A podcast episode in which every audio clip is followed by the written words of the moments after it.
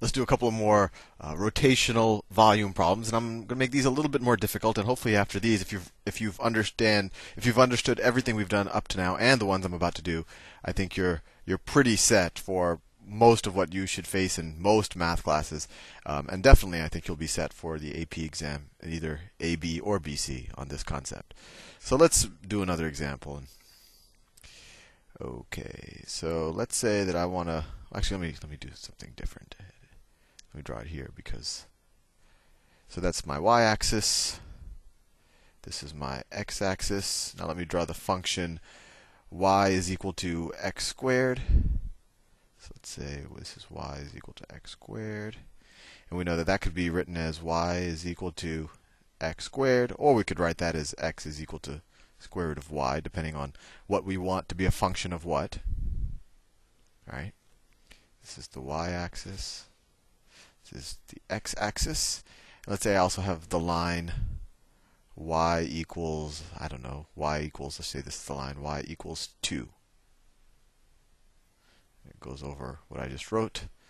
y equals 2. Now, this problem is going to be slightly different than what we've done so far. So let's say I'm going to take a rotation, um, but instead of taking a rotation around the y or the x-axis, I'm going to take a rotation around another line. So let's say I want to take a rotation of, let me pick pick the area. Let me say between x is equal to zero.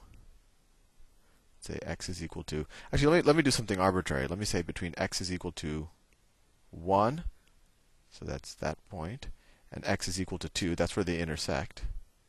Right? This is the point right here. This is 2, 2. 2, comma 2.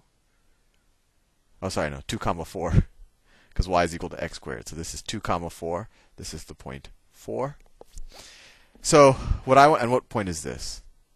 This is the point 1. Right? So our y values go from 4 to 1, our x values go from 1 to 2. And that makes sense because y is x squared. And so if we were to kind of take the area that we're going to rotate, and I haven't told you what we're going to rotate it around yet, and this might prove to be shocking to you. So this is the area we're going to rotate. Instead of rotating it around the y-axis, I want to rotate it around the line y is equal to minus 2. So I want to, so if that's 2, y equals minus 2 should be roughly here. So I'm going to rotate this area, let me, around this line. Around this line. So what's that going to look like? It's going to be a fairly uh, big ring. Like if I were to, if I were to try to draw it, let me see if I can even make an attempt. Once again, this is always the hardest part, just drawing what I'm trying to rotate. I'll try to do it from an upward perspective. So that's kind of the inner loop, and then there'll be an outer loop. The top is flat, right? Because it's defined by y is equal to 4, so that's the top. The top is flat. And the inside is also going to be a hard edge, right? So the inside is also going to be a hard edge like that. But then the outside is going to curve inward. I don't know if you can if if you see what I'm saying because this is the outside, it's curving inward. So it's a ring, it's going to be a big ring and what and so if I were to draw the axis, this this would be the y-axis coming in. No, no, no, sorry. Whoops. Edit, undo. The y-axis is actually going to be closer to this hand side, right? The y-axis is going to be it's going to be in the middle of kind of the so this is going to be the y-axis coming up here. Right? That's going to be the y-axis and then the x-axis is going to come below that. I'm drawing everything at an angle as best as I can. The x-axis is going to come below that, and then this line, we're rotating it around. That's going to be someplace over here. That's going to be the whoops. That's going to be something like that. I'm just going to go behind there and come back over there. Hopefully that makes sense. We're just getting a big ring. So how are we going to do this?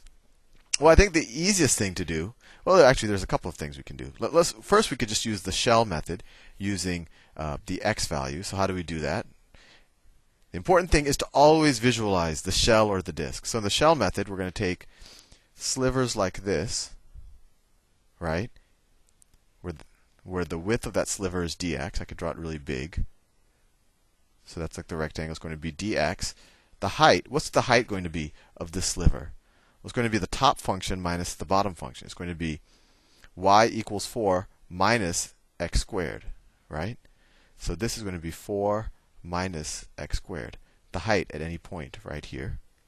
And then if I were to do the shell, just like we did before, um, if let me see if I can draw a decent shell. I think I'm getting better at this. Let's see, and then this is one edge of the shell. That's the other shell. What's the? We already figured out that the the width of the shell is dx. The height is 4 minus x squared, right? The top function minus the bottom function. That tells you the distance between the two. And then what's the radius going to be? What's the radius of that shell going to be? Well, is it going to be just x? Is it just going to be the x value? No, the x value would tell you the distance from the y axis to that shell. And it's going to be from minus 2 to the x value. So it's going to be essentially 2 plus x. Right? That's going to be the radius at any point. And this is where we diverge from what we've done before. Before the radius was just x, but now it's 2 plus x. So what's the circumference of each shell going to be? Well, circumference is equal to 2 pi r, and our radius is 2 plus x. So it's 2 pi times 2 plus x, which equals 4 pi plus 4 pi plus 2 pi x. That's the circumference. And then what's the surface area of this? Well, it's going to be the circumference times the height. So surface area, I'll write that area surface is equal to that, the circumference. 4 pi plus 2 pi x, all of that times the height, times 4 minus x squared. And let's see if we can FOIL this out or distribute this out. So 4 pi times 4 is 16 pi. 4 pi minus x squared minus 4 pi x squared. 2 pi x times 4 plus 8 pi x, and then 2 pi x times minus x squared. So that's minus 2 pi x to the third. So that's the surface area of each ring. And then if we want the volume of each shell, essentially, we multiply it times the width, the dx dx. And then if we want, so that's the volume of each shell, and if we want the volume of all the set shells, we sum them up. We sum them up. So we take the integral. That's an integral sign. I'm running out of space like I always do. And where do I take the integral from? Where I take the integral from x is equal to 1 to x is equal to 2. From 1 to 2. That's probably too small for you to read. 1 to 2. So let's see if we can take the antiderivative of this. Let me make some space free just so I don't have to write so small. So I'll keep this down here because that's the setup of the problem. And I think I can get rid of a lot of this. I think that is pretty good. Okay, and let me switch to another color. And we're ready to take the antiderivative. So what's the antiderivative of this? So the antiderivative of 16 pi is 16 pi x, 16, 16 pi x. And then what's the antiderivative of 4 pi x squared? Well, it's going to be x to the third over 3, so it'll be minus 4 pi over 3, sorry, 4 pi over 3 x to the third.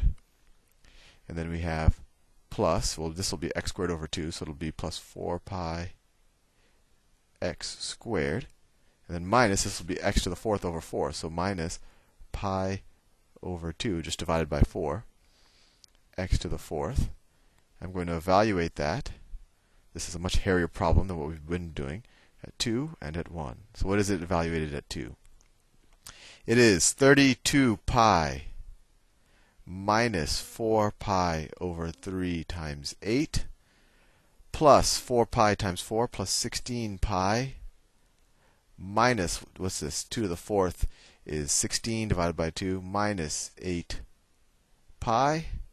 And then I just realized I'm running out of time, so I will continue this in the next video.